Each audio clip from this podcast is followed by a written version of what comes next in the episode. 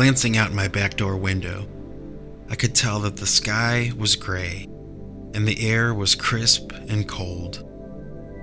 A slight sense of uneasiness filled my mind as I zipped up my coat and reached for my Cleveland Browns ski hat.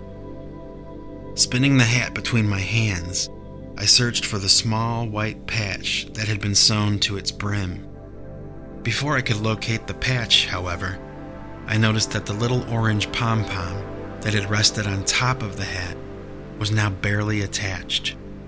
Sadly, after several winters of relentless wear and tear, the ball was now dangling by one small, fraying piece of orange yarn.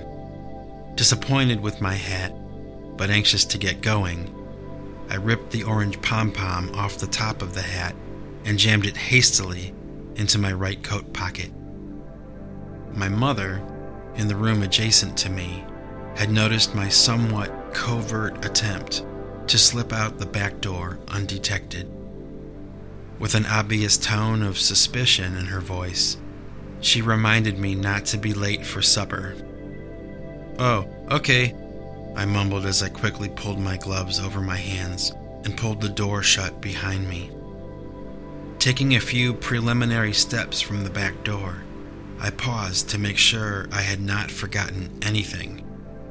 When I was convinced I had everything I needed, I walked through the red fence that surrounded the backyard of my house.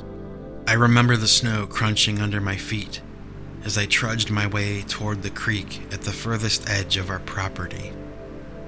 The creek that bordered our property was a tributary of the Cuyahoga River. On average, it was only about one or two feet deep and approximately five to six feet wide.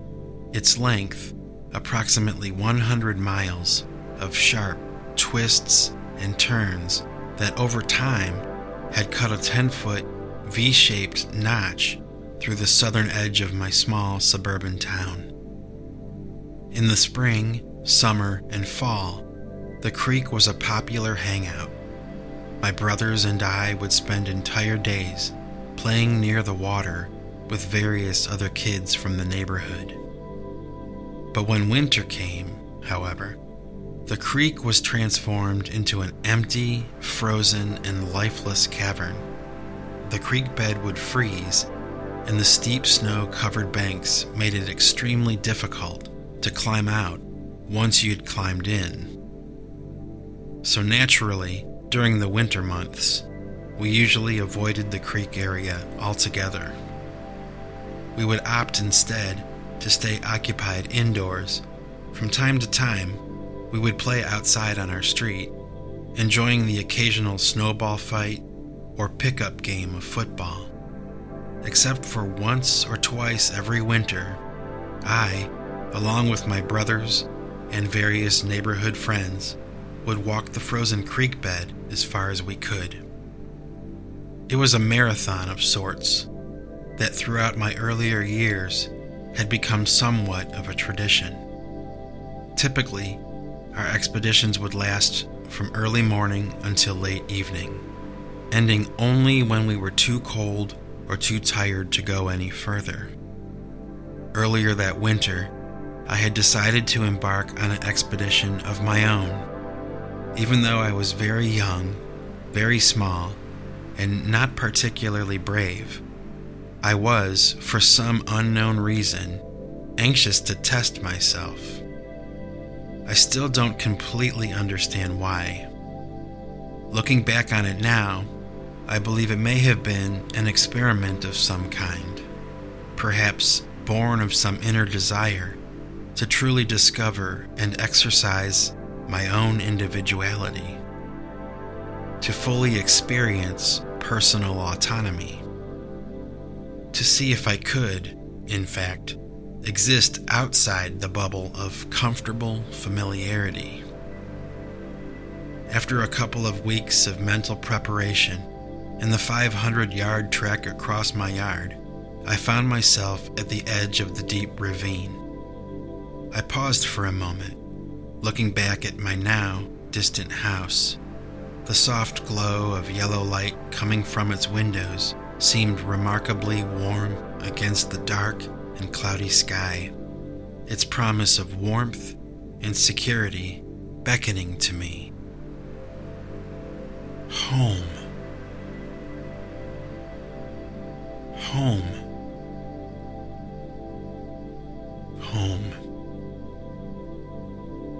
Wrestling with self doubt and determination, I paused briefly. I was, for reasons too complex to explain, saddened, the gravity of doubt whispering through my mind. Turning back is still an option, I thought to myself, as my eyes scanned the steep slope that tapered down to the snow dusted ice below me. The moment of truth had arrived, and it was simply time for me to decide. I took one more brief look back at my house to make sure that the coast was clear, and shaking off my fear and doubt, I slid down the steep and snowy bank of the creek and landed gracefully on the thick ice. I picked myself up and brushed the powdery snow from my red nylon snow pants. Lifting my head and regaining my composure, I immediately noticed the sheer beauty of the undisturbed snow and ice that shrouded the V shaped banks in a bright white stillness and desolate silence. The atmosphere was both haunting and fascinating to me. I laughed to myself with nervous exhilaration, and then I started to walk.